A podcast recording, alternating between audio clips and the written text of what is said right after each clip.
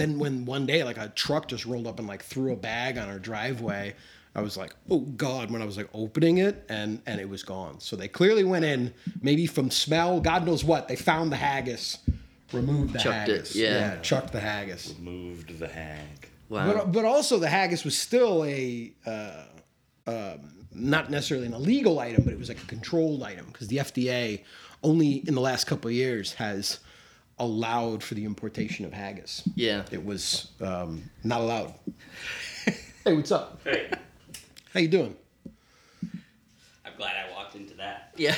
I was telling Marsh, Andy, that You get haggis. we now, should, you know. in, in place of our introductions, we should just use Martin Scorsese's because he has one recorded for both of our films. Yeah, that's true. you know. Maybe just a clip. You're not getting out of introducing the film. I just thought, yeah, we're doing something a little different this week. Here's Marty. You know? Ay, ay, ay, dude. Have you guys started? No. The policeman isn't there to create disorder. The policeman is there to preserve disorder. Gentlemen, get the thing straight once and for all. We clear the streets along this route, deploy our men, and create an impassable barrier. A gauntlet, if you will. He won't have a chance. I challenge you to a duel. Tell you the truth, this guy's starting to get on my nerves. You want to crown them? Then crown their ass. But they are who we thought they were. And we let them off the hook. hot. It's hot out there. Let's we all walk out there. Very, very, very hot. Hello, friends. Welcome to The Gauntlet.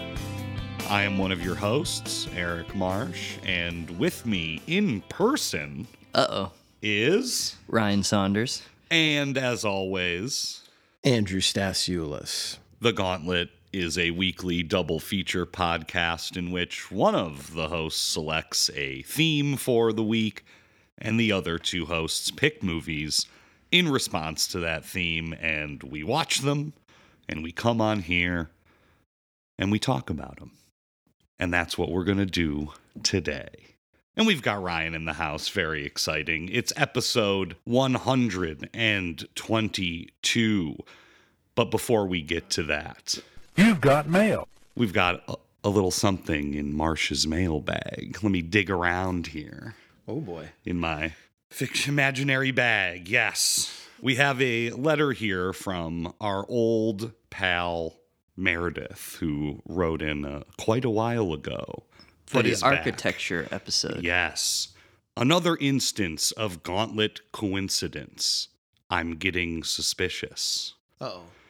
Hello, gentlemen. Roughly two years ago, I sent you an email about listening to your architecture episode while I was working on a project in, arch- in an architecture archive. Well, today it happened again.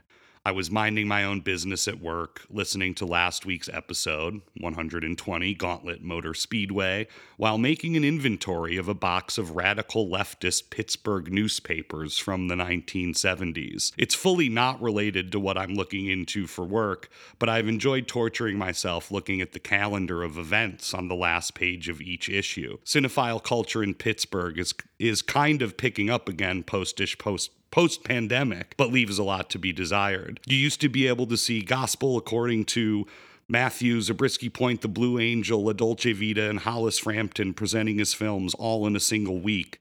We used to be a proper city, etc., and so on. I was reading one such calendar of events in Pittsburgh Fair Witness, Volume 2, Number 1, January, September 30th, 1971, when a startling and paranoia inducing moment occurred. You were discussing the 1970 Brian G. Hutton film Kelly's Heroes, just as I was reading over the events going on on Sunday, January 19th, when Kelly's Heroes was playing down at the Playhouse Theater at 7:30 and 9:30. Attached is a calendar of all these screenings, by the way. wow. Uh, how did you know? How did I know? well, um, you know, I, I mean, I, I think about Kelly's Heroes probably at least twice a day, every day. So Kelly's Heroes is always on my mind. That's that's that's that's all I can say. That's very true. This is true. The amount of Kelly's Heroes references uh, that don't make the final cut of every episode of The Gauntlet is too many to count. Almost more than 122. I actually have a very uh, Marsh has probably seen it. I don't know if you have, but I have a, a cool Kelly's Heroes T-shirt Yes. of uh, it is it is just the the like head of of Oddball um, played. Uh, is it Oddball? Yeah. yeah, Oddball. Don Rickles. No, that's Crap Game. Crap Game is Don Rickles. Oddball is Donald, Donald Sutherland, Sutherland. as the hippie tank commander Yes. And it's just him with the, the tanker helmet on, and below it, it just says waves, because he's always talking about positive and negative waves, you know? So maybe we'll send one of those to our to our great listener, Meredith. I'll get you a good oddball t shirt, you know? Yes. Thank you, Meredith. As always, you can send us You've got mail. letters, questions, comments, double features, or fun coincidences to Marsh's mailbag at Gauntlet Movie Podcast at gmail.com. I wonder if they ever showed the Pinchcliffe Grand Prix in Pittsburgh around question uh, for further research. that decade. Yeah. Yeah. Um, Meredith does point out that uh, Little Richard and the Almonds were, were also in town and that they, they would have gone to that, uh, probably over a, a Clint Eastwood war movie. But um, we appreciate it. We love it. yes, we definitely. do. Especially, yes, the archival uh, material. I'm going to go over this calendar uh, thoroughly later. Nice. Looks like a lot of good stuff going on. Those heady days. All right, let's. Uh, let's Pittsburgh used to be so cosmopolitan, you know? what happened? I was there a couple years ago. Beautiful city. Beautiful city. I loved it. Um, it is a hep, hep, hep episode 100, 122, the World Cinema Project. And as I explained at the end of last episode, uh, I thought we could celebrate the release of Killers of the Flower Moon, uh, not by seeing it, because uh, none of us have seen it by the time we're recording this, uh, but by celebrating Martin Scorsese in, a, in another way through other means. And that, of course, is the World Cinema Project, the uh, organization he founded to help uh, restore and distribute uh, classic world cinema. And we love that here on the Gauntlet. Yes, of we cour- do. Of course. uh, and so that's what I what I asked them to bring. I asked them to bring me uh, films from the the World Cinema Project collection, which is in the the fifties uh, number wise by now. And uh, boy, that's what they did. Can you imagine if you didn't though? That'd be so funny. like we've bucked up against the theme a little bit sometimes, but not just like outright. Uh, Refused. that'd be really funny. It's like I brought a Sidney J. Furie film. I brought a film that I think they should restore with George Lucas money. George, give us your money. Um, all right. Well, uh, let's uh, let's get right into it. Uh, Ryan, you had the earlier film of the two. Why don't you tell us uh, what what world you brought uh, to the pod? Sure. Yeah, I mean, I love the World Cinema Project. I think it's one of the most noble things that you can do if you have a surplus of money. I think it's nice that Marty was able to get George Lucas's money to really fund this thing. I think it's pretty cool. Um, I've seen a good chunk of them. I've kind of made it a point of, you know, taking a dip every now and then back on those waters and, and watching those films. I've brought uh, at least one of them on the pod before, Insiang, Yes. the L- Lino Brocka film that that was restored um, by the World Cinema Project, and it's actually something I love, kind of scoping the release calendar because um, I remember Andy the the film you picked was one I was about to watch in terrible shape because it's only ever existed in like a horrible VHS copy that has like lines cut through the middle of it. But I was so desperate to see it that I was like, ah, I'll do it. But I, you know, I was like, let me look up. Are there any restorations on the way? And there it was. It was like in the works. It was on the calendar. It was going to be out in the next year or so. Um, so I, you know, it's nice. It's a fun thing to follow, see what Marty's up to, like where the money's going and what, what films are on the docket. But yes, I, I've seen a good amount of them. And I was looking at the list and I was uh, thinking about what are some countries that I maybe actually haven't seen many films from. I mean, that's sort of the idea of, of the project, right? Is it's it's a lot of countries where film restoration uh, is significantly underfunded or just like woefully neglected, and then coming in to kind of rescue a lot of these films.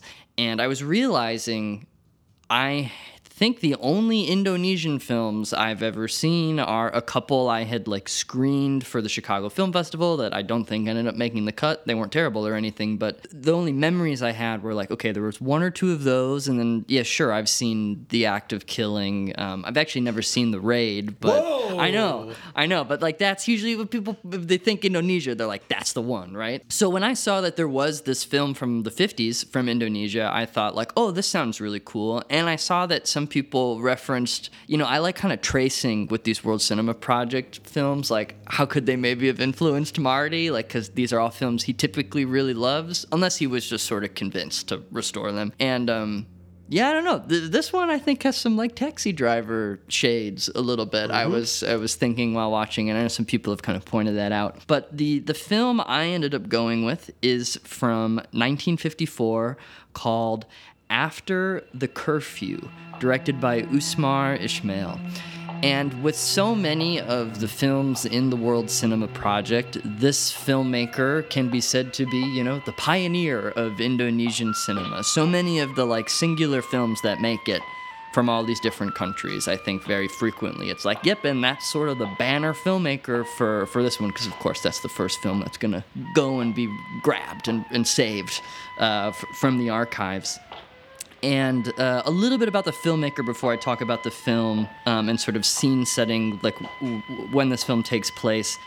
So the filmmaker I actually just learned like moments before we started recording. actually went to film school in, in Los Angeles. He was uh, part of like one of those really early crops of cinematography students at UCLA. That was in 1952, so two years before this film came out. But before that, he did serve in the Indonesian army uh, during the Dutch colonial rule, and he was also a co-founder of a newspaper um, that was had a title of Rakyat, meaning the people or the populace. Um, and he was like on journalistic associations, and he was really covering the that transition in the late 40s from the the war with the Dutch, the fight for independence, and then eventually when the Dutch left and Indonesia became independent in 1949. So he was both served in the military and someone who was actively documenting it as it happened, which to me makes perfect sense considering the film itself. It tells the story of a man who is coming back from the revolution, someone who fought in the Indonesian armed forces. His name is Iskandar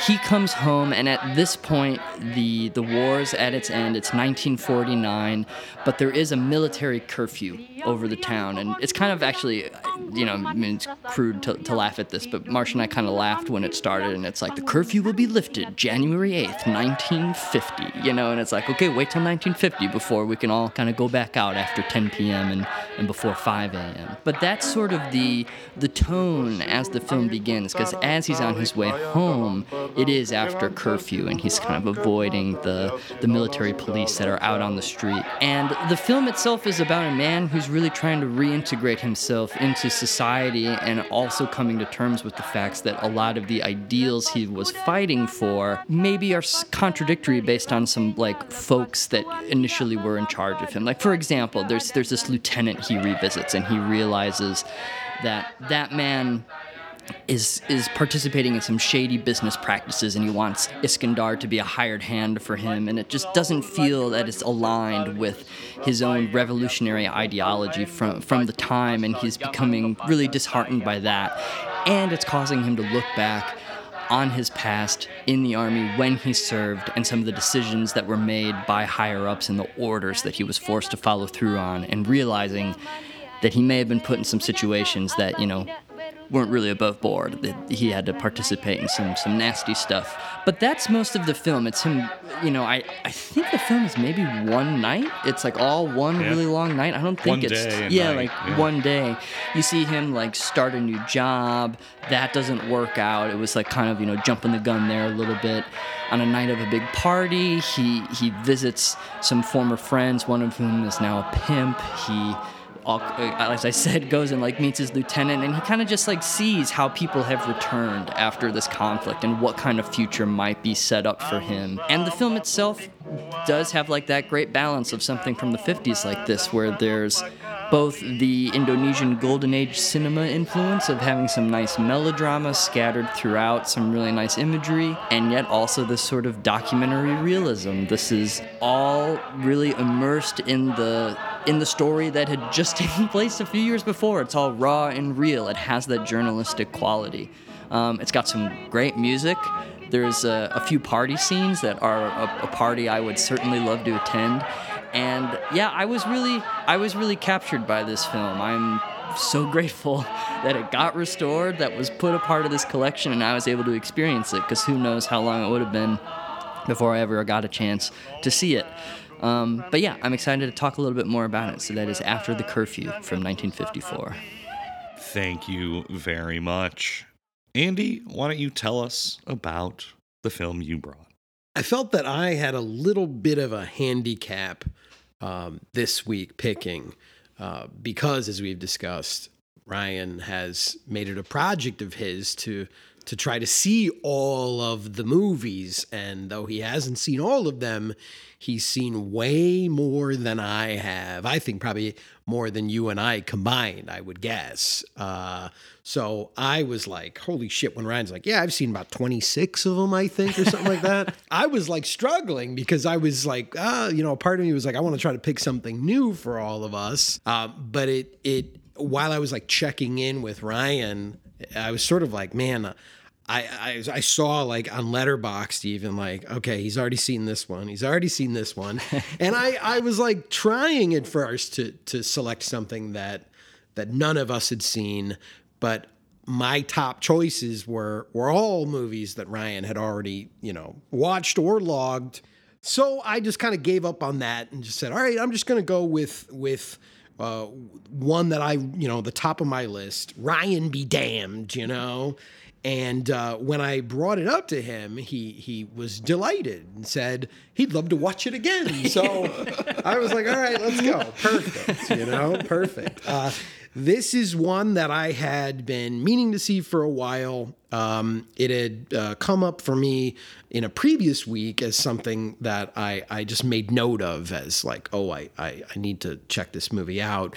And like Ryan said in his intro, I think part of the fun with even just going through the entirety of the list is realizing wow there's there's so many countries cinematically I've I've yet to visit or or haven't visited very often. And one of those on the list for me was the country of Angola. The film I brought is Sambizanga from 1972, directed by Sarah Maldoror. Um, you know, if Ryan's film focuses on the aftermath of a, uh, you know, post colonial war, mine is about the genesis of one. Uh, this film is uh, set in 1961 on the eve of the Angolan. Uh, um, I guess you could call it revolution, in which they they kicked out their ultimately kicked out their Portuguese colonial overlords. Uh, the film concerns uh, uh, largely. I mean, it, there's there's there's quite a few characters that we're going to visit with, but but certainly I think the emotional center of the film revolves around a husband and wife, Domingos and his wife Maria. Uh, Domingos is a um, sort of a construction worker of sorts, I believe. Uh, I think he's a like drives a tractor for one of these, you know, colonial construction projects. They're just moving rocks around. Yeah, yeah, you know, whatever the Portuguese are having these folks do for very, very shitty pay, I'm sure. Um, and uh, quickly in the film, he is scooped up by the Portuguese secret police, the colonial police of sorts, for suspected revolutionary activity. He's then whisked away to a series of, you know, brutal interrogations and, and various kind of bureaucratic prison hellholes. Um, launching his wife into a desperate bid to try to locate him, to try to find him, to try to, um, you know, beg the authorities uh, to release her her husband. Um, in addition to that, there are some other characters who are um, members, we can assume, of the MPLA, the, the Revolutionary Angolan organization that is is plotting to overthrow the, the, the Portuguese colonial masters. Uh, who are also concerned, of course, about this arrest, and uh, they are are sort of there to to also kind of mirror her journey from, I think, less an emotional standpoint, but more a concerned political standpoint. You know, what would this arrest mean if he is interrogated and uh, is tortured into giving up more names, right? Would he potentially bring down their entire organization? So we sort of have these two threads of groups and people who are very concerned about the fate of this man Domingos. Um, it's a beautiful, heartbreaking film. Um, I'm sure you can imagine this is not a Hollywood film, so the fate of Domingos is is um, it's not looking good, folks. We can we can probably assume that much from the get go. Um, but yes, it's sort of a social realist film. Uh, I think it it it speaks to the experiences that Sarah Maldoror had studying in the Moscow Film School with her buddy Ousmane Sembene early in her career. Um, it is a, a, an activist film of sorts. Uh, I saw an interview with uh, Maldoror and her daughter that was a part of the uh, the Criterion's release of this film, and you know the daughter was was basically saying, you know, her her mission. Her mother's mission was essentially to bring awareness of African struggle to the African people, you know, as a form of validation, but also to the world, to show the world, you know, true representation of, you know, African identity. And so really this this film is a sort of uh, a bittersweet, at times very angry, um, but ultimately joyous film about the birth of a revolution through struggle and through sacrifice. Um, yeah, it's it's described by many people as one of the greatest African films of, of all time. So, you know, I think that's why it was on my radar for for forever, and I'd been meaning to see it. And and I'm so glad that this topic came up to to sort of light a fire under me to to start that moment to to put me on my journey uh, to engage with this film because yeah it is uh, really a, a, a breathtaking uh, piece of cinema. And again shout out to Marty and shout out to George Lucas for for shelling out to to uh, preserve this film, to remaster this film, to to to make sure that it lives forever in in our age. Um, so yeah, that was the the film that I brought, Sambizanga. Thank you very much. I had not seen either of these films, so this was certainly a, a delight uh, this week.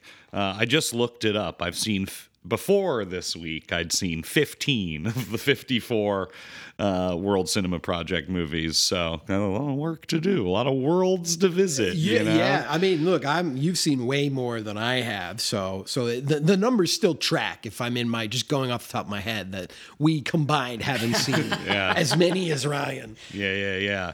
Um, but yeah, I mean, I guess like the obvious connection is is what you pointed out, Andy. We have the be very beginning of a revolution, and we have the aftermath of a revolution, and it's very interesting how these things sort of interact and intersect. Like even knowing what little I know about the history of both of these countries after these moments. I mean, uh, it's not great, you know.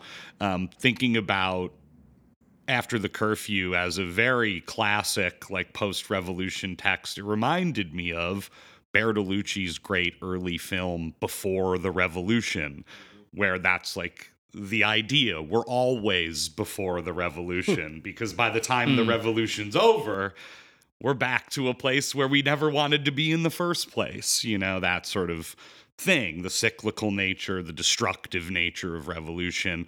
Uh, and so it was really fascinating, yeah, in, in the film Ryan brought to see that, like, f- this disillusionment, like, so fully articulated, you know, and seeing that sort of like betrayal of ideals and ideas that the character goes through, contra to the hope and joy of Sambizanga, which, you know, ironically, yeah, they they got their independence and then there was a civil war until the 2000s where the US is pouring money into, you know, I mean it's like Mm-hmm. we visited it became it, a proxy we, we war, visited yeah. it already on the podcast when we watched when we watched Moffie because uh, in Moffie he gets sent Yes. as part of the South African armed forces to fight against the Angolans in their conflict. So And we I also we were- visited it in No or the Vainglory of Command because those guys are Yes. in Angola. yes, Yeah, I think it remains unnamed, but it's like heavily implied as Angola they- and not the ledger at the end is 1974. Oh, right, because I guess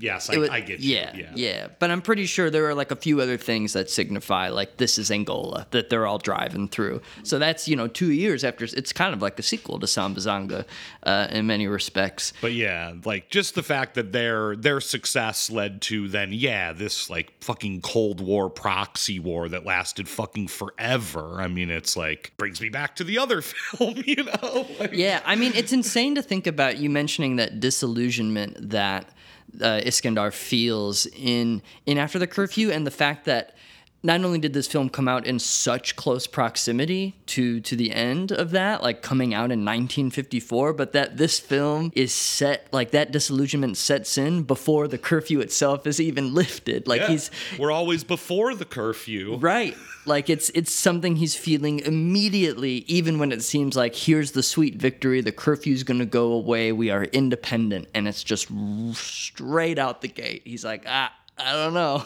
like I mean, think about great. how we're introduced to him. A flashlight and boots, like on the concrete at night. He's dodging the enemy, the MPs. I mean, it's like he's still in the war, you know? And that's of course like his his big problem.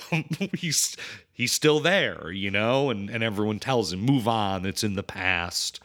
But he's uh he's not there, you know. Yeah. Right, a freedom fighter who legitimately believes in his ideals still being hunted by the police force in his own state, even after they supposedly have succeeded in reaching those ideals. Yeah, it's a really startling way to just like kick the thing off. Yeah, well, and you know, I mean, it's not the immediate open, but it's very quick in Zombie Sambizanga where we have the authorities come crashing down on Domingos and just scoop him up and, and whisk him away in the early morning from his from his home, from his village, or I don't even know if it's a village. It, it- They're like settlements, yeah, like shanty towns. yeah, like like a company town, you know, for whatever like construction outfit he seems to be working for. But but yeah, I mean, both of these films open with this idea of a sort of uh, a lack of freedom or being a, a- characters who have to face the fact that they are not free, not free to move or live as they see fit. You know,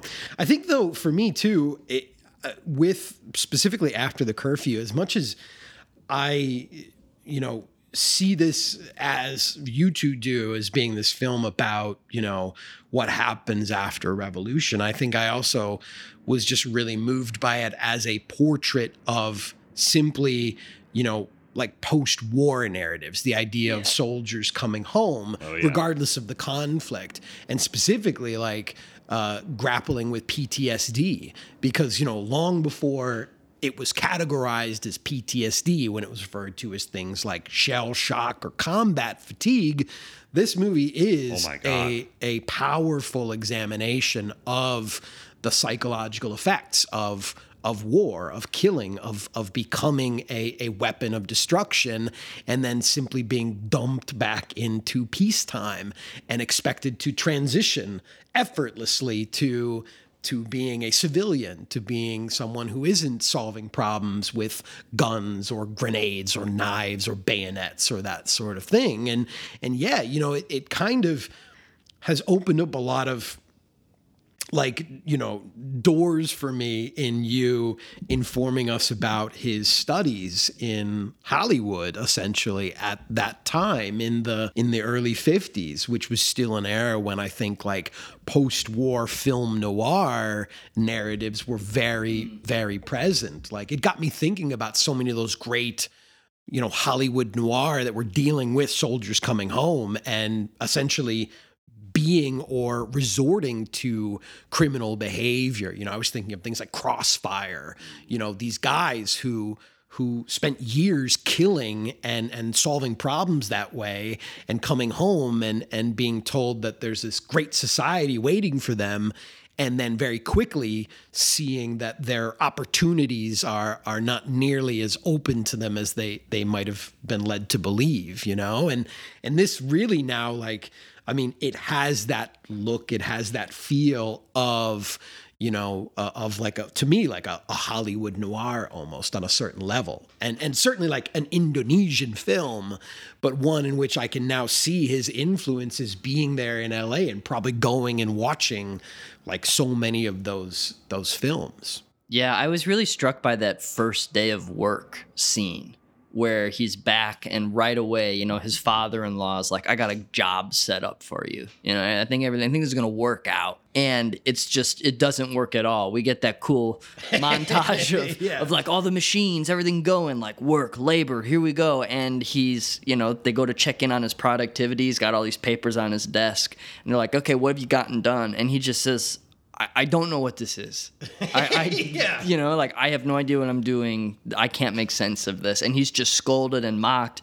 And then he reacts with violence. He punches the the boss in the face. Like, how dare you talk to me like this? Like, give me a goddamn break. Mm-hmm. You know, but it's that thing of just being immediately reintegrated, like go to work. Like you've been back presumably for a day, uh, yeah. depending on how time is condensed in this. But it's like get right back to work and just how radically different sitting there with all these papers and having no onboarding is compared to the life he had just been living for multiple years. Yeah, I mean his boss I think pretty much just like says to him like you were a lieutenant, you can figure this out. I mean and that's it. That's yeah. like all he's given for this job, right? Like there's an immediate hostility from the people in the office towards him that I found interesting because of course like there's the younger men who are like, oh, this is the great ex freedom fighter, yeah, you know, war kind, hero. Yeah, just sort of like cynically mocking him. Yeah, and, and one guy loses his desk to him right away. Yeah. You know? like, it's true. It's like I'm always getting shuffled around. But yeah, that was like, yeah, that was very startling that they just basically saw him as like, yeah, this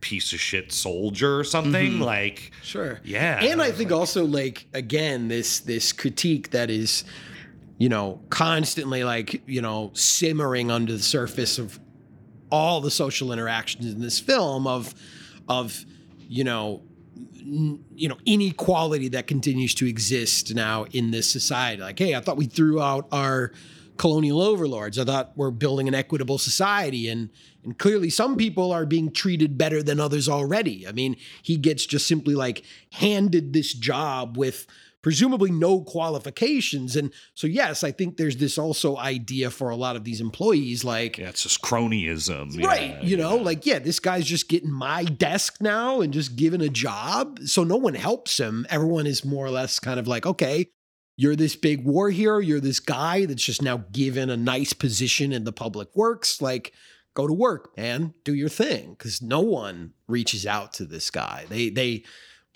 I would assume want him to fail, you know. Yeah, it, it's interesting thinking about it then like after the curfew is is yeah about like becoming civilian, you know, after being trained to kill and all that.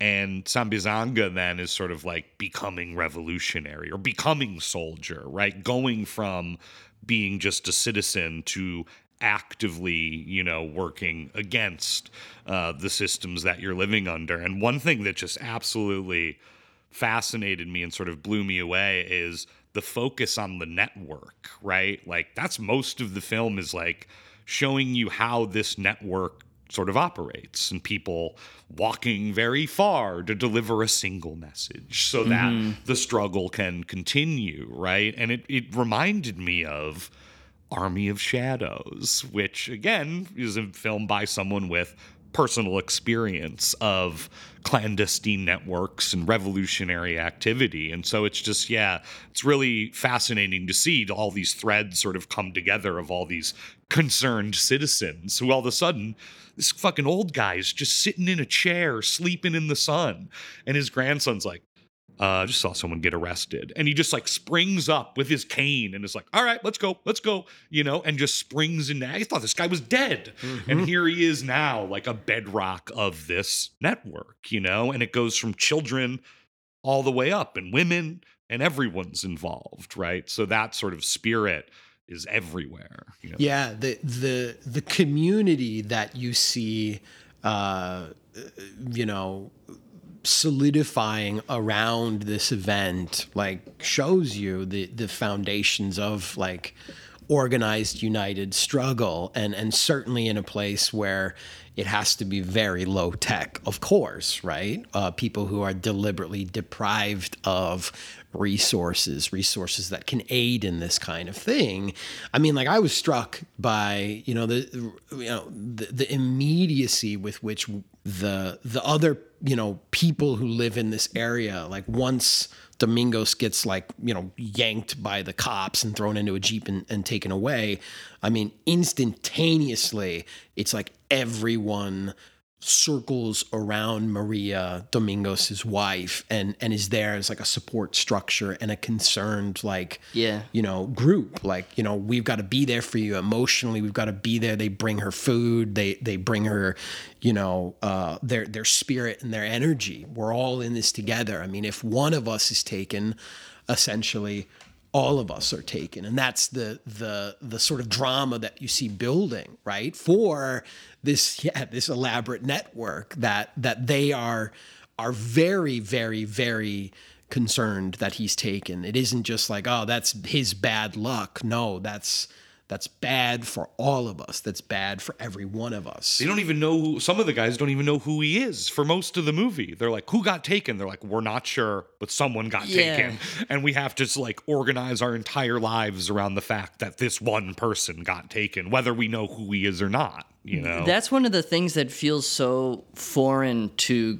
like contemporary experience, the impact of a network like that, especially in a low tech environment, and how seismic something like that is, like the ripple effects and how it affects everybody. Like I was just imagining too, like the power of the written word. Like when they're like, okay, here's the latest leaflet, and we're gonna be passing this thing out. And um, and just thinking about how irrelevant things like that almost feel now, you know, like when we've got a smattering of articles coming out constantly, there's just this influx of information. And then something like this, when one person is grabbed or one leaflet comes out, the way that that truly does make a significant difference and affect everybody involved. And it's it's just kind of fascinating to take a step back and think about that. Like the how powerful a leaflet could be towards like truly destabilizing things that were happening and uniting people around that. Um, because that to me seems like something that has been rendered powerless today. And that was something that like is kind of fascinating to have some reverence on the idea of the written word being something that could like totally alter the course of the way people are operating. And also on a just a very like human level how dangerous it is to Yeah. to have your hands on that thing. You know the idea that if you were found with one of those that's a death sentence essentially. I mean and not just a death sentence but but probably days of horrible physical torture before your inevitable death. And for you the fear and terror that by being caught with something like that you could potentially cause the deaths of again in a ripple effect an entire network of of people who are like-minded, uh, uh, you know, uh, members of your your cell, your sect, your your your your community. You know, and it, I think it speaks to um, Maldoror's experiences, right? Um, like actual experiences. She was married to a man who was instrumental in the uh, the the organization that we see depicted in this film, the MPLA, um, but also her experiences working on the film. I think her first film job I discovered was was as an assistant on Pontecorvo's The Battle of Algiers, and that film is also very elaborately focused on the network, the network of the revolution, the network of the Algerian resistance to the French, you know, and and so I think you see in in a way that is very different because it's a different culture, it's a different country, it's a different conflict, but that same that same uh, focus on the the actual you know not necessarily the the you know the most action packed aspects of Right. a revolution but certainly like the most logistically important right Yeah. the most That's Army of Shadows, right? It's like Sure. no, it's about yeah, these like dim rooms where these guys like pass notes and then we're told to like strangle a guy or whatever, you know? Like yeah. Yeah, it's just it's like you can imagine too how I don't know. It just feels like everything you would do would be loaded with so much more meaning that you know it's it, it's so easy to just get cynical now and to think that like nothing actually contributes towards making things better and the idea that like you know carrying around that leaflet could be a death sentence to you at the same time getting that leaflet to other people. Like you could actually walk away thinking like i've truly accomplished something with my life and what i believe in. Um, and yeah to, to imagine like that impact and that power by developing that network and that type of solidarity that's something that feels so much more dispersed now and something that's like harder to feel as though like actual change is happening or at the very least to like feel that fire in you i feel like. And that's like one of the things i like so much about that this movie in particular because it kind of like reminds me of that era and how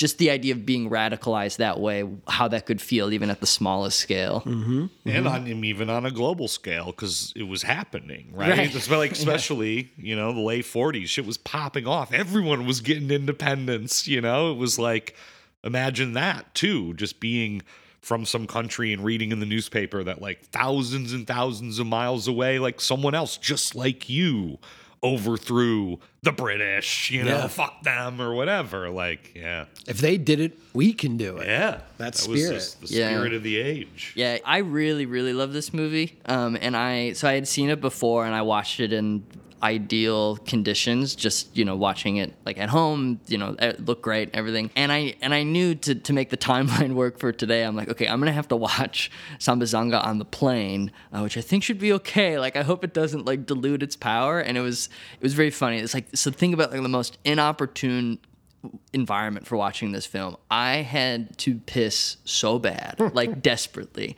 And the guy next to me was like slumped over and snoring and his breath was like rancid because he ate a bunch of like beef jerky and, and nuts.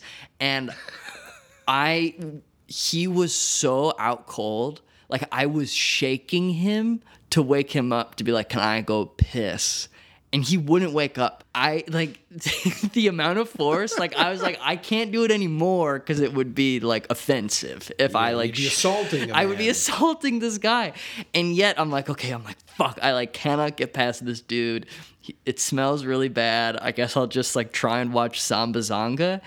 And this movie's so good that I was like, I for, I didn't have to pee anymore, and I like wasn't smelling this guy's breath. I was able to focus, like even on my laptop with a screen that's all messed up.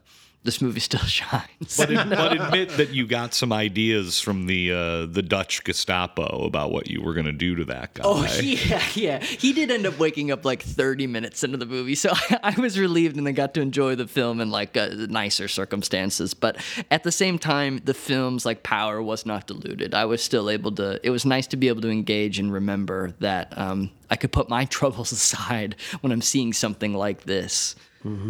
Yeah, it's God. I love. I loved it, of course, and I think the travelogue aspect of it is like so good because so much of the film is Maria's journey from prison to prison to find Domingo. Domingo. Domingos. Domingos. To find Domingos, and it's like just seeing her in the countryside and the music, the theme. You know, the theme from Sambizanga. Yeah. Get it now, folks, because uh, yeah, that that stuff.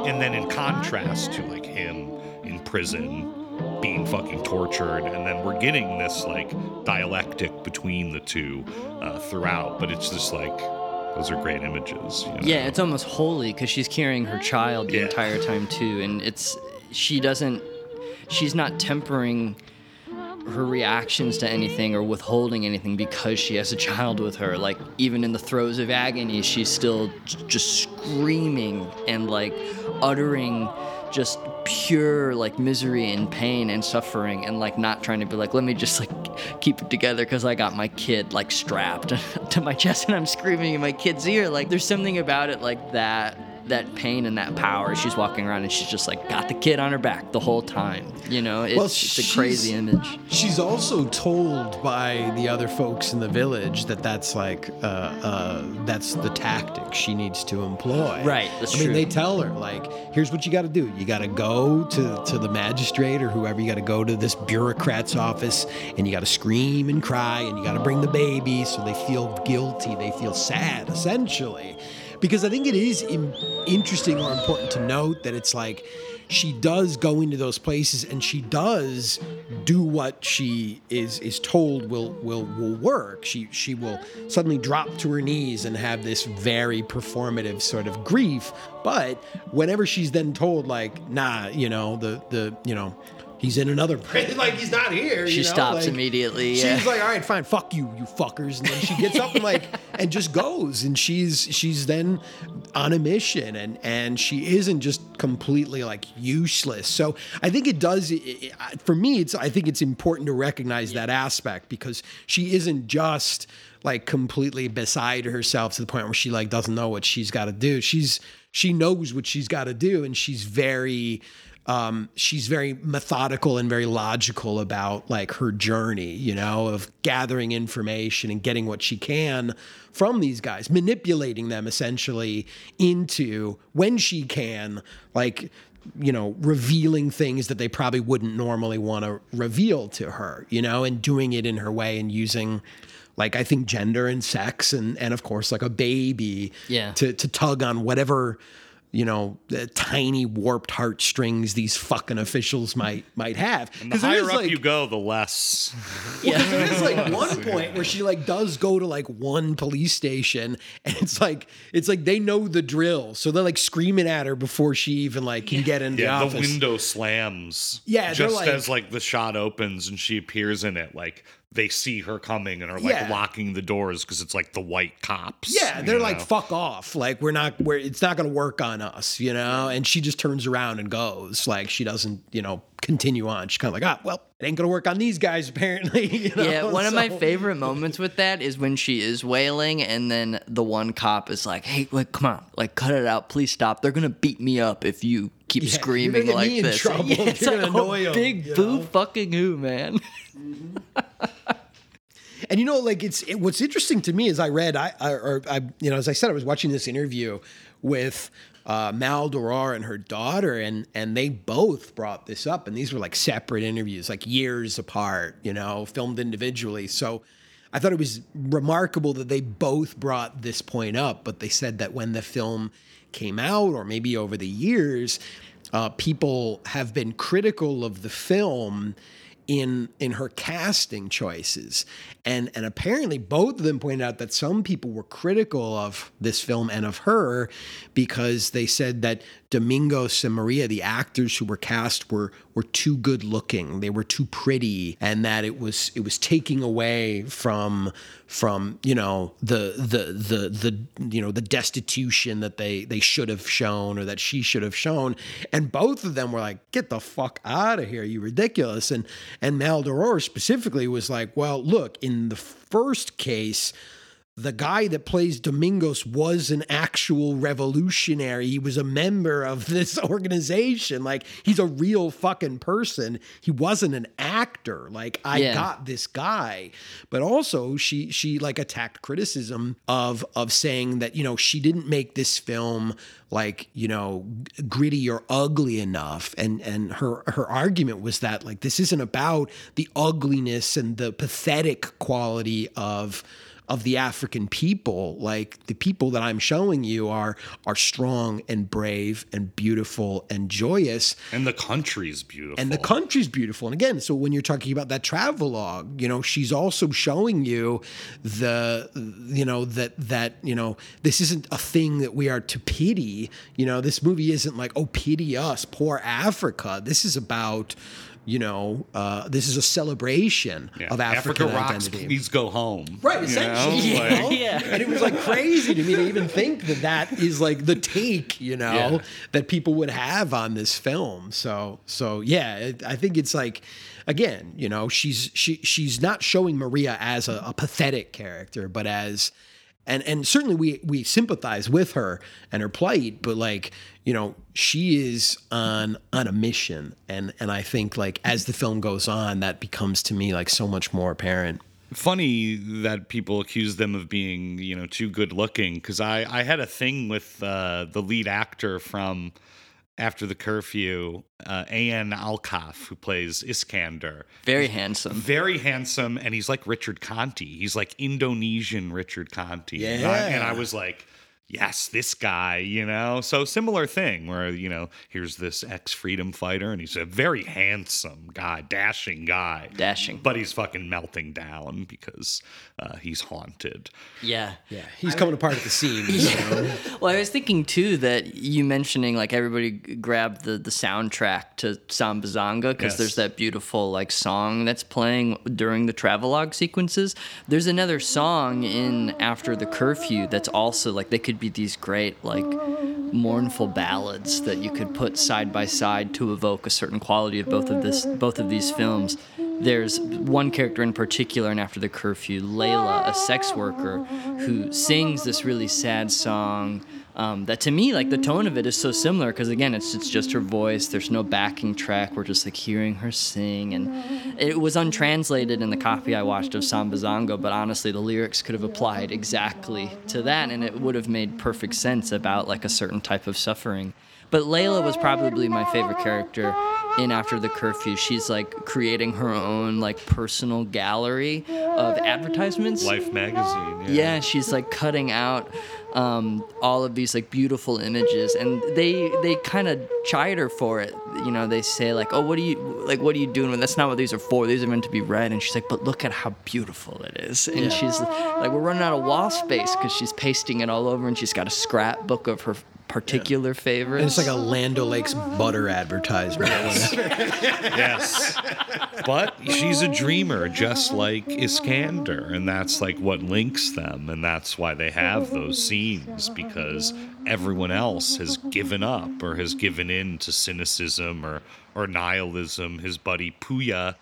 Uh, who lives is like her pimp basically and has this like cool place where people also gamble uh, but this guy is Oh, a- he owns that joint where they Or- got the coffee. Y- y- not where the Oh. no, but like the house. Oh, right, of course, yeah, where she's right, just okay. like actively working. That's you right. Know? Um, and there's like gambling, but he is just like a twitchy mess uh, who spends all his money gambling, has like no future, no pro- no prospects. It's just like hanging out. Well, and that's uh, that's again like it's it's it's part of his journey, and I guess part of his like descent is you know when he comes back.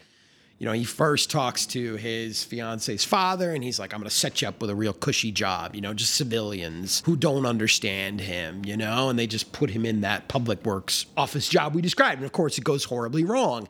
And then he goes out and he seeks a friend of his who also was a soldier, now working in construction and he's, he's sort of like talking to this guy and, and that dude's like hey man you want my advice don't do anything just chill out take some time to do nothing Yeah. and get adjusted to society and it's like he's he's a he's a military man. The idea of him being idle, like and and the pressures that he feels on him, and of course his PTSD. It's like he can't do that. He can't just like chill out and process things. So he then goes and seeks another guy who was his commanding officer, and we've already you've already introduced him, who is hey, can you get me some work? Sure, I can give you some work. Basically, you're going to be my hired thug. Capitalist gangster. Yeah, and and he of course like doesn't want to do that, doesn't doesn't feel comfortable with this, and it's almost like I've exhausted all of my options that I see in front of me. So he goes and commiserates with his other out of work ex-military buddy. And it's in this place that I think he gives in to essentially the siren song of Layla because that's how I even saw their interactions because she clearly has like designs on him. She's attracted to him, she's drawn to him, she's flirting with him. And in a lot of those moments she's singing that song to him. She's Yeah. singing it as he's sort of sitting there, like wondering what to do, while his buddy's like, "Hold on a second, I'm gonna go lose all my money in the other room, or whatever, you know, Yeah. whatever I've got, you know, uh, whatever she has made on her back, I'm gonna go lose in that room to these fucking other losers or whatever, coming in being like, I'm busted, right? Okay, what can we do? What can we do to make some money, you know? So it's like in there that it's it's really kind of like he gives in to to his like worst, you know, the worst voices inside of his head because the only guy now that he can like kind of relate to is also like this very unhinged vet who doesn't have answers for him, you know, and and it's like no one can really provide him answers. And unfortunately, the guy that was correct was the guy that was like, dude, just fucking just I know what you're going through. You gotta like just chill. You gotta like slow down. Like this world is moving way too fast for you. I get that. I see that. So don't try to Yeah. don't try to pace with it. Like you're gonna fall apart. And and Yeah. you know, yeah, I mean that's what happens. Well, unfortunately, his you know fiance Norma and her her family, you know his his in laws to be are very like middle class, and that's like a huge part of it. Of course, he and and he wants to just like not live with with uh, you know his soon to be father in law and brother in law, who's just this like fucking lo- fucking loser. Uh, that guy was a real piece of work. Just Yeah. chasing skirts through the revolution. He did nothing, you know. Well, too, that's another connection between the film because there's a there's a revolutionary figure in in Sambizanga who everyone apparently is like, hey, we've heard the rumors. You're just out there chasing tail. You're Yeah. dancing every night. You know, you're Dancing away the revolution. yeah, you're with Carlotta. What are you doing? You know, like everyone's giving him shit all the time. You know, It's true. And I love again, it's like the community too of, of both of the films where it's like everyone saw you on the dance floor, you know? Yeah, Like yeah. that type of middle 20th century energy. Like Yeah, again, the, the low tech network, like everyone's talking, dude. Everyone knows what's up. But but yeah, you're right. You know, like it's it's like sad because there is this moment uh where where he comes in and he he is kind of asked like, hey, you know, what do you want? Like, what do you want to do? And he's like, I I want to just be out in the country. I want to have a farm. I want to raise cattle and chickens. You know, and after the curfew, you Yeah. know, like Kau tahu apa yang kuangan-angan pada waktu di gunung? Aku ingin menjadi peternak ayam. Kalau bisa juga kambing atau sapi.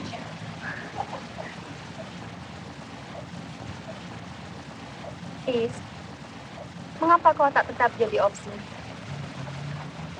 Aku sudah capek. Aku ingin yang sedikit tenang. Cukuplah sampai di sini.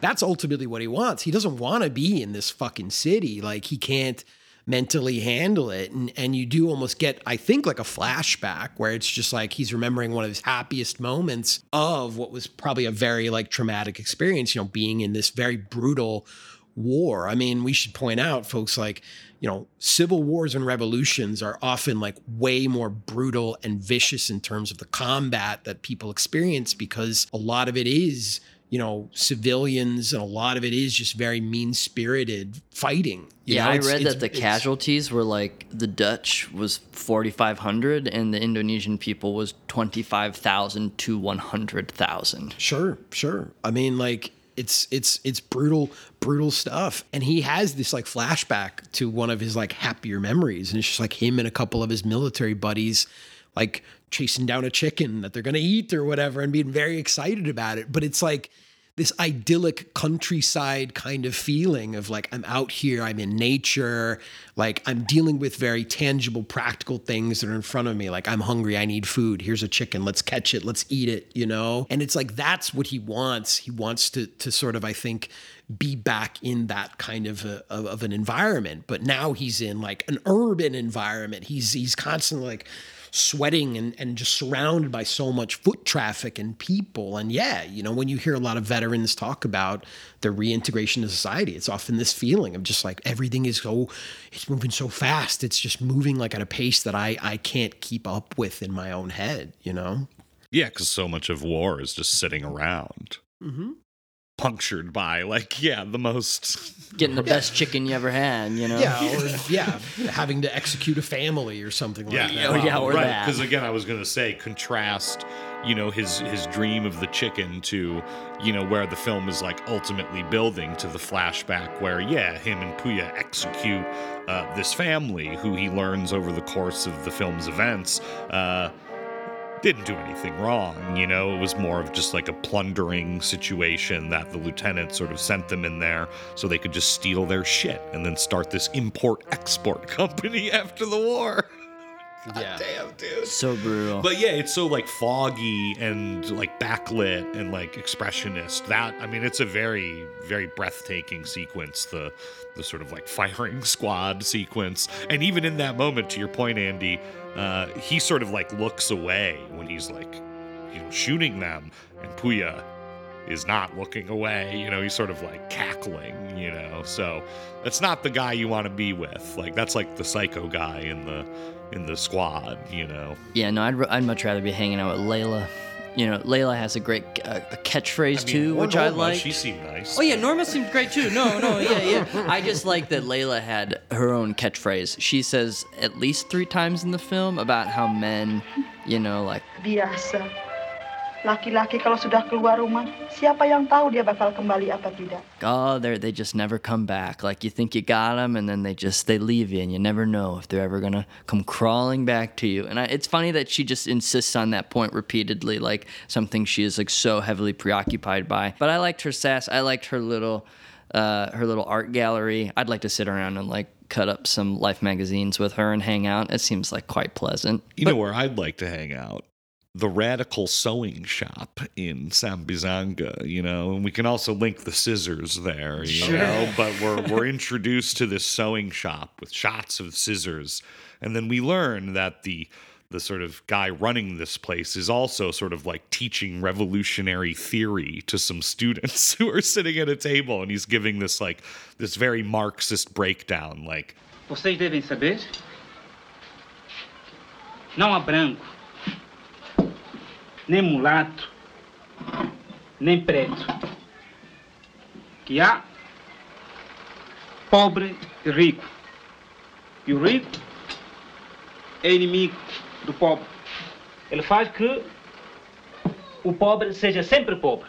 Don't think about race. This is cla- this is class warfare, you know, and sort of breaking it down to them. And then it's revealed that there's just like all these men huddled on over sewing machines, like doing work while he's giving like this revolutionary seminar. And I I loved that, you know. Yeah. I mean, most of all, the place I just desperately wanted to be was the the all night rager in after the curfew, especially once curfew hits and they are just having a great time singing. In, dude. Yeah. Exterminating Angel. Yeah, because they decide they're like, you know, there's a few scenes in advance of the party where they're planning and they're thinking like, oh man, like I don't know, we might not be able to make it until like nine and curfew's ten. That's really risky. And they're like, fuck it, we're just gonna go all night. We're just gonna do this thing until the crack of dawn. Like we're gonna have a blast, and they do. Could you, I was like trying to tell? There's like two big musical set pieces during that. Uh, where it's like the whole room is participating in the song, and like my best guess is the idea is that that song is sort of like free associational and everyone gets their own solo where they could invent a phrase. Sometimes it seemed like maybe there were a couple like known stanzas or choruses that they would all sing along with. But that was just what a pleasure. Just watching everyone, like each new character in the room who you never thought was going to have their own individual solo, they come up and they sing a little ditty and then they step back.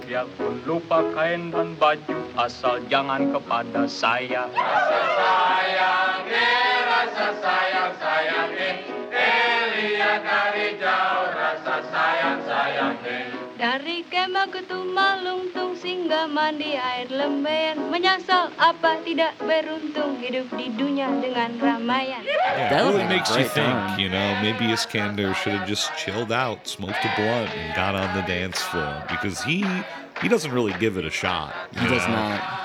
Well, again, I mean, I, I, I, I, I really like, you know, I think that's really when I was, you know, in that party sequence, like thinking of this as like a, a portrait of PTSD because it's like, again, it's like all these people just celebrating and, and moving on. And, and this guy like can't move on, you know, and he has that moment where he's just kind of like, blah, like on the, the couch and spills some water on this like poor woman's dress or whatever. I shouldn't even say poor woman. Like he just spilled some water on her and she like had a meltdown over it. Like, I'm leaving. I'm out of here. And that's when he then storms out because he's just like all this over a little bit of fucking water. It's like, do you have any idea of what real suffering is out there? Like, Yeah, he doesn't like the new Indonesia. yeah, he's very uncomfortable and he just kind of like fades into the background then at that moment when this song is sort of brought in to just kind of like fix the mood because Everyone loves this song. yeah, Iskandar kind of like killed the vibe, you know, like the un the unhinged vet. Like, oh great, you know, like I mean, yeah, it was making me think about my buddy Mark Metzger, you know, and like those moments where he would just suddenly like turn and you'd have to try to like lighten the mood, you know, you got to try to like bring him back from that, but like he can't be brought back. So he he sneaks out yet again and heads to Layla's place, you know, where I think again, he feels more comfortable because you know, Puja for That's where broken people hang out. you Right, know? ex- essentially, you know, like the cast-offs, and that's what he's feeling like, you know, and that's I think why he gravitates towards both Layla and Puja as being like, well, they're Puja can understand me, and and Layla's not judging anybody, you know, like No, yeah. in this place, in this yeah middle class party, like I'm just a bum, like I'm I'm this guy, no one cares. They might reference me as some sort of like war hero, but that's it. I get a slap on the back, and then people are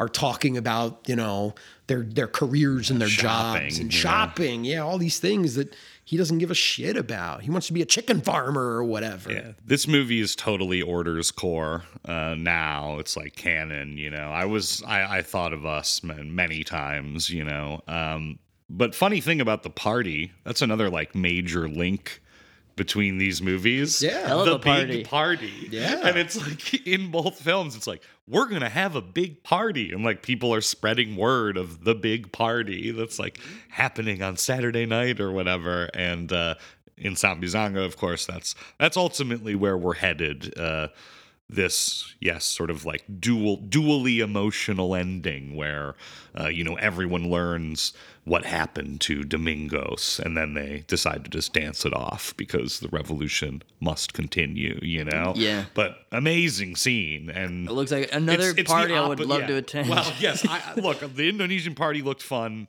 regardless of how Iskandar felt, but the one in Sambizanga, yes, feels much different without Yeah. the alienation of this like guy having PTSD and rendering every innocent thing like evil. It's like, oh, modern consumer society's garbage, you know? This guy's melting down versus the revolutionary dance energy of of the latter, you know. Yeah, and again, like in that moment when they when they discover the fate of Domingos and and one of the the the important figures in this network, I, I believe it's the it is the Masunda. yeah the the the sewing man who preaches revolutionary theater uh, theory as well.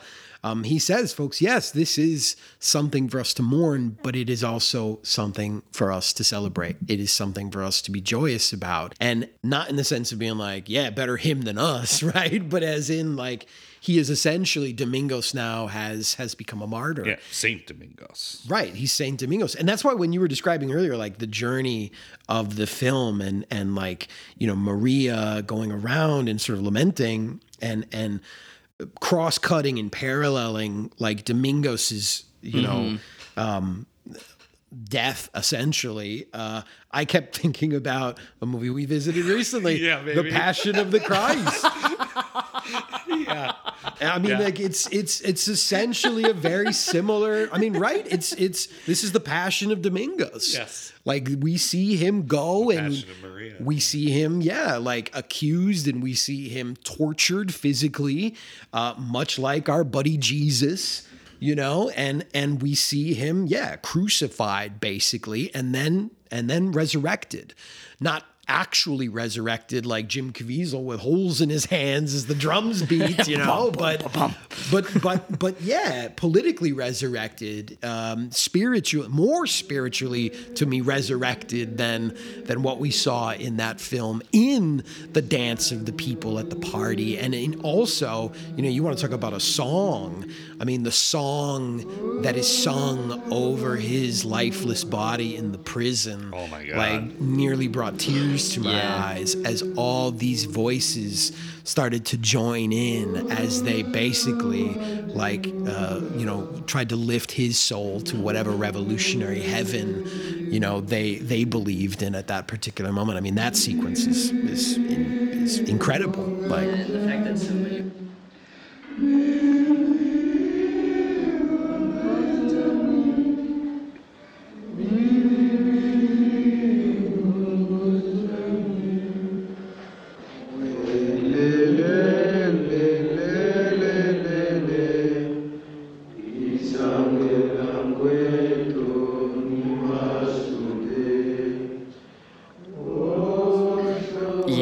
fact that so many of them are just laying down while it's happening, that it's just something this compulsion they have to to sing him off, but they're so fatigued that it can't be a performance. It just has to be this ritual. It's an exceptionally beautiful scene.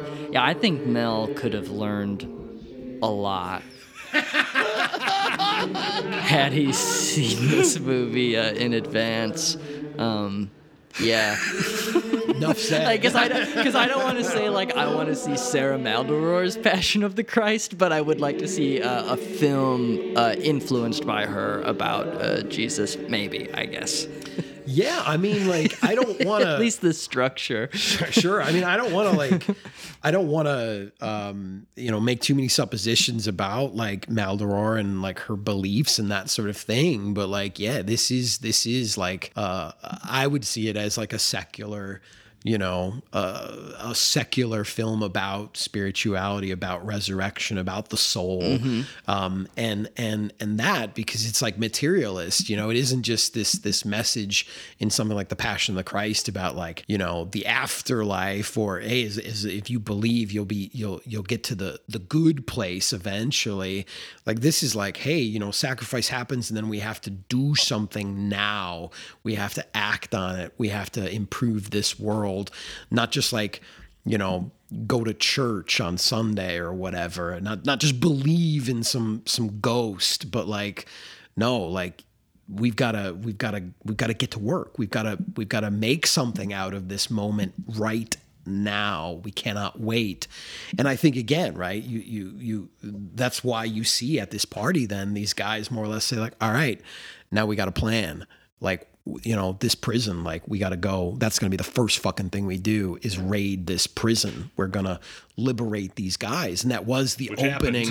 Yeah. yeah it was the opening. And and and that's why you know you even get the prologue where it's very important. She sort of lays out the date because like no or the vainglory of command like the date of these events is very like rooted in the actual like historical events like they they declare at the end of the film like yep we got a start date we got a plan uh, spread the word spread the low tech network word right that that february 4th we're kicking it off, and the first thing we're gonna do is hit that prison. We're gonna go there.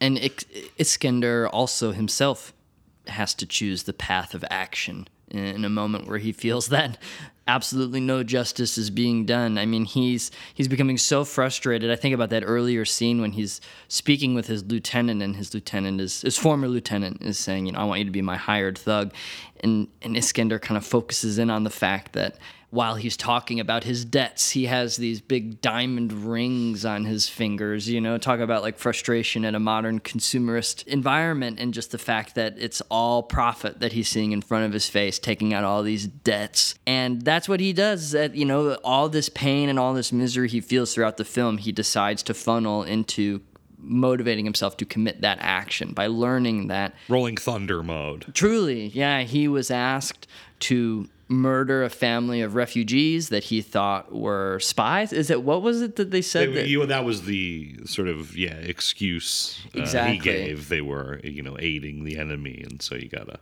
And I was there's so that confrontation at the end, the cross cutting is really amazing because he's confronting his former lieutenant in his home, and Iskandar pulls a gun out on him, and he keeps repeating like, "You were the one that charged us for this order. Like you were the one that told us what to do. And in that cross cutting, we then get the flashback where we have the commander saying, like, I take full responsibility. You just all need to go and do this. And there was something about like the way it was all arranged that to me it felt as though the commander saying that was the same thing as having a gun pointed to their heads, which is exactly what Iskandar is doing here. Like you told me, and then of course in the contemporary setting, we have the commander saying, "Hey man, you're the one that pulled the trigger. Like I got. I didn't do anything. I didn't mm-hmm. do anything. You killed once, and look at you now. You're gonna kill again.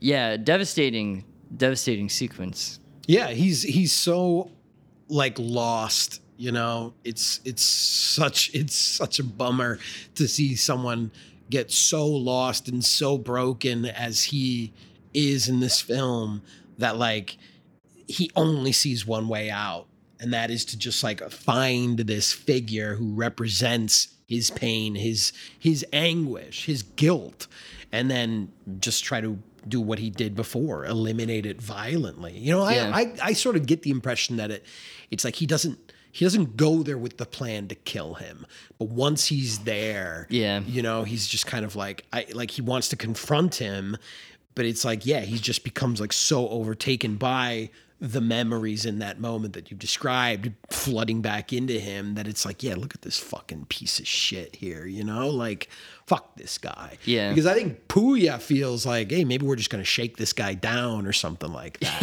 It does, you know yeah. because Puja even is like, dude, I can't believe you fucking plugged him or whatever. like, I didn't think we were gonna do that, you know? Yeah. And he's shady as hell, you know? But it's like, yeah, this guy is a symbol of that betrayal, you know? And that's why it's important that it's like he's talking about traitors. He's talking about traitors back in the war, right? We gotta eliminate all traitors. And again, as we've described, in this now post revolution, post war uh, economy in which people are still struggling. It's like, here's this guy, just a, a war profiteer benefiting on all that suffering. He, uh, suffering. He's the traitor. He has betrayed everything, all of us, the sacrifices we all made. And yeah, it just, it, it, it, it floods him at that moment to the point where, yeah, he's, that's all he can do. It reminds me of, and it, it makes me wonder, you know, maybe the director saw it in his UCLA days, but uh, Act of Violence, the Fred Zinnemann film, where Robert Ryan comes home from the war and terrorizes Van Heflin and his family, Cape Fear style, Mhm. because he. I guess Van Heflin, I don't remember if he did or not, but like Robert Ryan's character thinks he tipped off the you know the German prison guards to a prison escape attempt that led to like everyone getting fucking mowed down. And so Robert Ryan's just like making meaning in his life after the war just like this man, this one Van Heflin is responsible for everything that is wrong with me Right. and the war, you know? And it's like I mean, yeah, that's fucked up, but like chill out. Oh yeah, know? I mean, tho- yeah, like I, I was thinking about that, and like I, I mentioned, like Crossfire as well. I was just thinking about those. It's always like- Robert Ryan, too. Yeah, it's always know? Robert Ryan. Yeah. I'm deranged now. Yeah, yeah. But I was. I mean, that's specifically what I was thinking of. I was thinking of those like post-war Hollywood uh, noir films Yeah. that that are more often than not about broken vets and guys who really need, you know, counseling. Yeah. Guys who need help.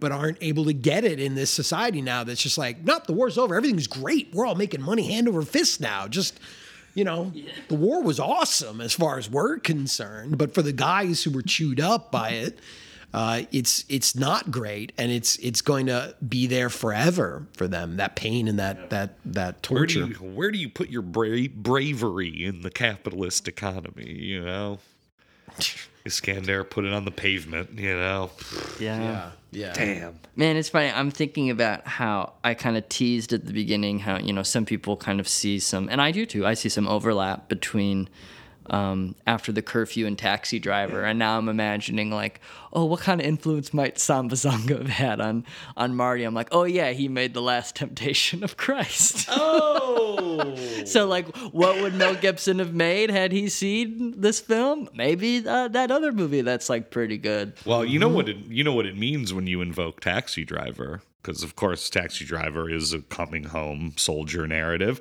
It invokes the Searchers, my friends, the greatest of all coming home narratives. Ooh, and same thing, you know, he's not well. He's certainly not. Yeah. He's certainly not. He gets it off a little easier at the end Well. uh, than uh, Iskandar does. Iskandar Yes. receives a bit of a tough fate. Of John course, Wayne they- didn't have the will to win like Iskandar, you know. Exactly, yeah, and and didn't have a curfew to fight up against, but like, yeah, it. We all knew, like, it's kind of like you said with Domingos. You kind of know what his fate's going to be. We kind of also know with the opening scene of after the curfew that there will be some blood spilled after the curfew. You know, like Yeah. that's not a plant that they're not mm. going to like deliver upon later in the film, and Especially because everyone's quite cavalier about it as well. because they're also like 1950, you know, January 8th, 1950 is right around the corner. Like, we could just hold out for a little bit, you know? We'll wait for the curfew to pass. Yeah. I think also because like most people aren't carrying like what Iskandar's carrying with Right, him, of right? I course. mean, even from the the the perspective of the the police, the military police, like they they probably aren't. They're just like killing people if they're out after dark. They're probably just gonna be like, hey man, like get back inside or whatever. You know, what are you doing out here? But by the point that he's at in the film, it's like again, I think he just goes he goes full into military mode again in his mind. He goes instinctual because, you know, the cops aren't even if correct me if I'm wrong, they're not necessarily looking for him at the ending, but any idea of pursuit He's just of panicking. the authorities, yeah, he's just he's panicking and he just goes fight or flight and he's running and it's like the cops almost kind of like accidentally kill him in that film where where it's like they don't want to shoot him. They don't want to kill him, but they're he's giving them basically no no choice. He's he's like he's trying to go suicide by military police essentially. I feel at the end of that film. Cuz like even like he gets shot in the leg, but like he kind of just gets like accidentally like hit by a car as he's just scrambling away. They're trying to just be like, dude, stay down, stop, right? And and he just keeps scrambling and running and fighting to get out like a like yeah, like a wounded animal. Yeah, he's gone Rambo. He can't he can't separate himself, you know.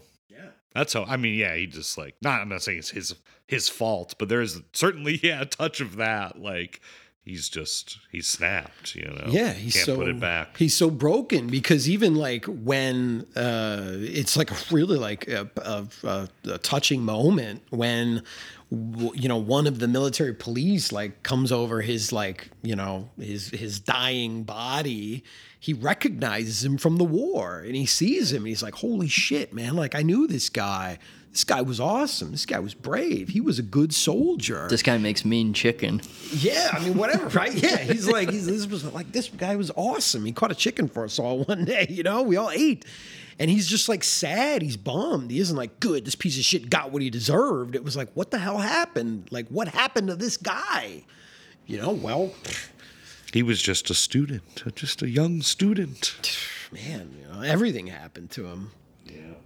But yeah, Marsh, you said you you visited a few other world cinema countries this week too. Which I- ones did you watch? Yes, I did. I did. Uh, highly recommend Law of the Border, the Turkish film.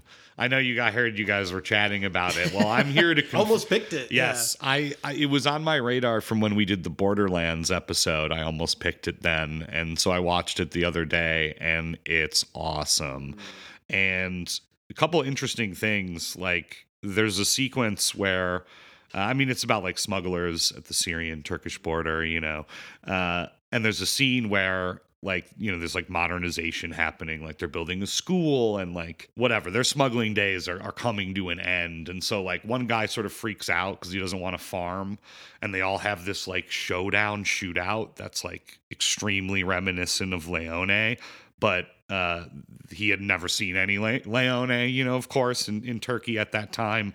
And it's this crazy sequence of like rapid cutting of these guys like surrounding another man, like hips on their holsters. It's like a crazy moment. It feels so like from the future, you know, for Mhm. this like 60s Turkish film. Uh, but it rocks. Yeah, it's got like sort of good like neo-realist element and then it turns into like a full kind of like genre action kind of film by the end Damn, yeah, that's what I heard. And I, the only reason I was hesitant was because I saw some people being like, well, it's kind of incomplete and it's this, that, or the other. And I, I really wanted to see Sambizanga. So I guess I just leaned in that sense, but I shouldn't have listened to the fucking idiots on Letterboxd. I mean, you just know, go watch like- it. It's great. Yeah. You know? And I Mhm. learned that the the guy who stars in it is like this insanely interesting figure who was also a director, but like at a certain point he he was like in and out of jail as an enemy to the Turkish government and he was like, you know, hiding left-wing guerrillas and then eventually he was uh, accused of murdering a judge in Turkey and then fled to France after like being broken out of prison and kept making movies. Whoa.